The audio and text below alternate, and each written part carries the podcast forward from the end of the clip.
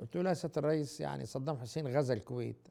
قال لي مش حقل الرميلة والكلام اللي بيتكلم عنه ده والبير البترول؟ قلت له لا لا لا. ده اجتاح الدولة كاملة والأسرة خرجت إلى الطائف وقتل أحد أفراد العائلة فهد الأحمد والأوضاع سيئة للغاية وسقطت الدولة تقريبا. منذ 89 عودة مصر إلى ال- ال- الجامعة العربية وإنهاء تعليق عضويتها والعلاقات ال- ال- ال- البينية في المنطقة أو حتى الخارجية في المنطقة هناك العديد من المشكلات اللي مرت بها. وطبيعة العلاقات أيضا يتم اختبارها في وقت الأزمات. فبالتالي العلاقة المصرية الإماراتية يمكن القول أنها مرت بأزمات متعددة أو واجهت أزمات مشتركا مشتركين لأزمات متعددة منها مثلا ال- الغزو العراقي للكويت أيوه. وحرب الخليج. ما الذي تذكره حول هذا الموضوع من العلاقة المصرية الإماراتية وكيف كانت العلاقات وقتها في ذلك الوقت طبيعة الأزمة؟ في ساعة متأخرة من الليل حوالي الساعة واحدة ونص اتنين دق جرس التليفون في مكتبي كنت سهران. الرئيس كان مكلفني بعض الأعمال أقوم بها آه، عشية 2 أغسطس 1990 وكان المتحدث هو سفيرنا في الكويت آه، السفير سعيد رفعت. وقال لي إن أمرا جللا قد حدث وأن الدولة قد سقطت وسقطت وزارات السيادة الثلاث الخارجية والدفاع والداخلية وعليه فإن الأمر خطير جدا والقوات العراقية تجتاح المدينة بشكل كامل. أمسكته عن الإبلاغ كانت ساعة متأخرة شوية بعدها بنص ساعة اتصل بي عبد الرزاق الكندري وكده كان زميل دراستي في القاهرة زمان. وأبلغني وهو سفير الكويت في القاهرة بأن الكويت تعرضت لغزو شامل وأنها خرجت من التاريخ من الجغرافيا لتدخل التاريخ كما يقول. وهذا عبث ولا يمكن أن يقبل أحد هذا برضو فكرت في أن أتصل بالرئيس بعد الساعة 2 على 2 ونص اتصل بي اللواء الغاياتي رئيس المخابرات الحربية المصرية. وقال لي إنني أبلغك رسميا بضرورة إبلاغ الرئيس والموضوع المسؤولية عليك أنت في قرار ما تفعل بأن ما جرى في الكويت أخطر بكثير مما يتوقع الجميع. فترفعت السماعة واتصلت بسكرتير الرئيس اللواء مدحت صدقي. قلت له يا مدحت بيك أنا عايز الرئيس. قال لي رئيس رئيس مين؟ دي الساعة 3 إلا 10 قلت له من فضلك وصلني بيه. قال لي طب بص أنا هوصلك بيه ماليش دعوة بيك. ده على مسؤوليتك. دق جرس التليفون دق طويل لم يرد. التانية لم يرد. أنا بديت أرتبك. قلت له اسمع ما نسيبه ينام كمان ربع ساعة. قال لي لا ده العيار طلع خلاص. هيرفع السماعة دلوقتي وهيقول مين اللي كان عايزني. فلازم تبقى سيادتك على التليفون معايا. فظلت معاه في التليفون فراح لقيته بيقول له يا سيادة الرئيس الدكتور مصطفى الفقي عايز سيادتك. وخرج من الخط. فهو الراجل صاحب دهشة النوم قال لي يا مصطفى في إيه؟ خير يا مصطفى خير في إيه؟ قلت له لا يا سيادة الرئيس يعني صدام حسين غزا الكويت. قال لي مش حقل الرميلة والكلام اللي بيتكلم عنه ده والبير البترول قلت له لا لا لا. ده اجتاح الدولة كاملة. والأسرة خرجت إلى الطائف الأمير وأنا وولي عهدي وكل العائلة وقتل أحد أفراد العائلة فهد الأحمد. والأوضاع سيئة للغاية وسقطت الدولة تقريبا. قال لي إيه ده إيه ده؟ ده يصعب الدفاع عنده. إحنا مش كنا عنده يا ابني. ووعد إنه مش هيعمل حاجة زي دي. وابدى استخفاف إن إحنا بنتكلم عن غزو الكويت.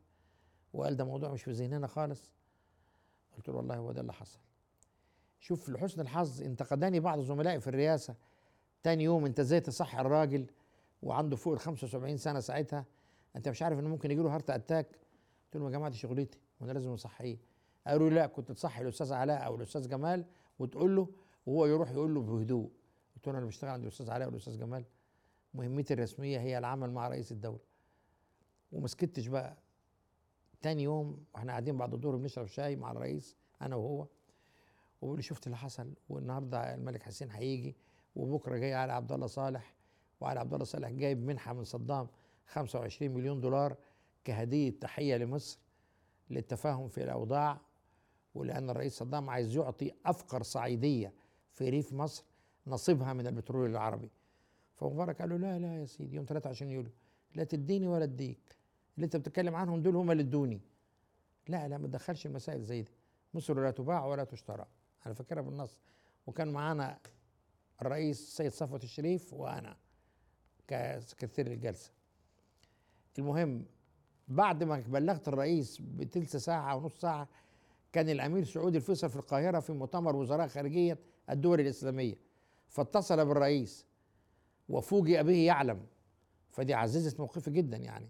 فالرئيس قال لي ده أنا لو كنت عرفت من طرف آخر ما كنتش قعدتك معايا أمال تعمل إيه؟ قلت له يا فندم أصل فلان وفلان زملائي يعني الكبار اللي مطلعين روحي بيقولوا لي تعمل كده ليه؟ قال لي لا دي مهمتك وزي ما كلمتنيش ودولة زالت من الخريطة باجتياح غاشم زي ده هتكلمني إمتى؟ وتصحيني إمتى؟ فيعني قمت بيهم الحمد لله زملائي دول خلصت عليهم مع الراجل وكانت هذه هي البداية الشيخ زايد كان في الإسكندرية. مظبوط. تصور؟ في زيارة رسمية. فبدأ منشغلا وقفل أوراقه وطلع على المملكة العربية السعودية. ومن هناك طلع على أبو ظبي وألغى الاحتفال بالعيد الوطني بتاع 6 أغسطس. وغير معالم كل شيء. لم يفعل ذلك أحد مثلما فعل الشيخ زايد. كانت تحدوه حمية العروبة ووحدة الكلمة. ووحدة الصف بشكل واضح جدا. وبدأ يتحرك وينتقل ويتشاور وحضر مؤتمر القمة العربي في 10 أغسطس سنة 1999 وهو أنا حضرت مؤتمرات قمة حوالي مثلا 20 30 مؤتمر. هذا أغرب المؤتمرات على الإطلاق. كان في تلاسن وتراشق و آه، القذافي يتخانق مع مبارك ويقول لنا الأمريكان عايزين منك كده. قال له احترم نفسك يا معمر وخليك مؤدب. ومفيد شهاب اشتبك مع مع ياسر عرفات وقال له أنا أستاذ قانون وأعلمك وأعلم اللي علموك.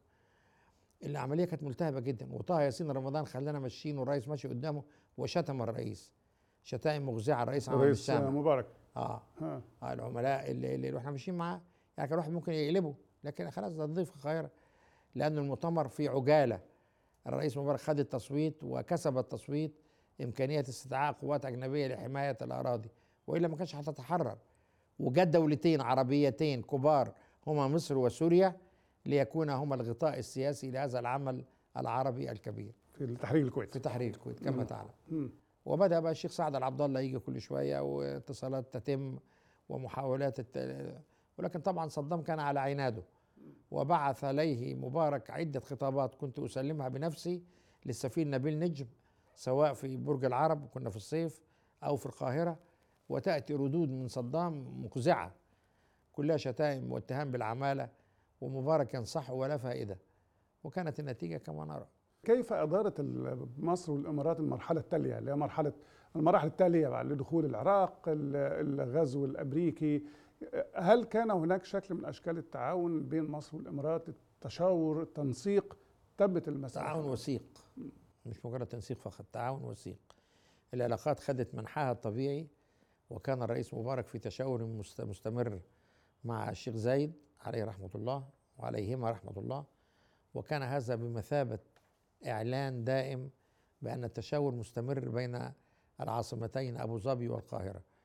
والمبعوثون وفي كل اجتماع عربي تشاوري كان يتم التنسيق فيه بين مصر والإمارات إلى جانب بعض الدول الخليجية الأخرى طبعا. وبذلك يعني كان التنسيق مستمرا ودائما.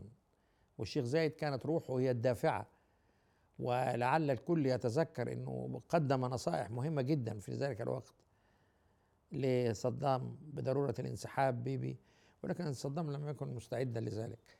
رغم إن مصر عرضت عليه ودول أخرى انسحاب مشرف من الكويت ولكنه أبى ورفض وكانت النتيجة كما تعلم أن تم طرده من الكويت ومحاصرته في العراق إلى أن كانت نهايته.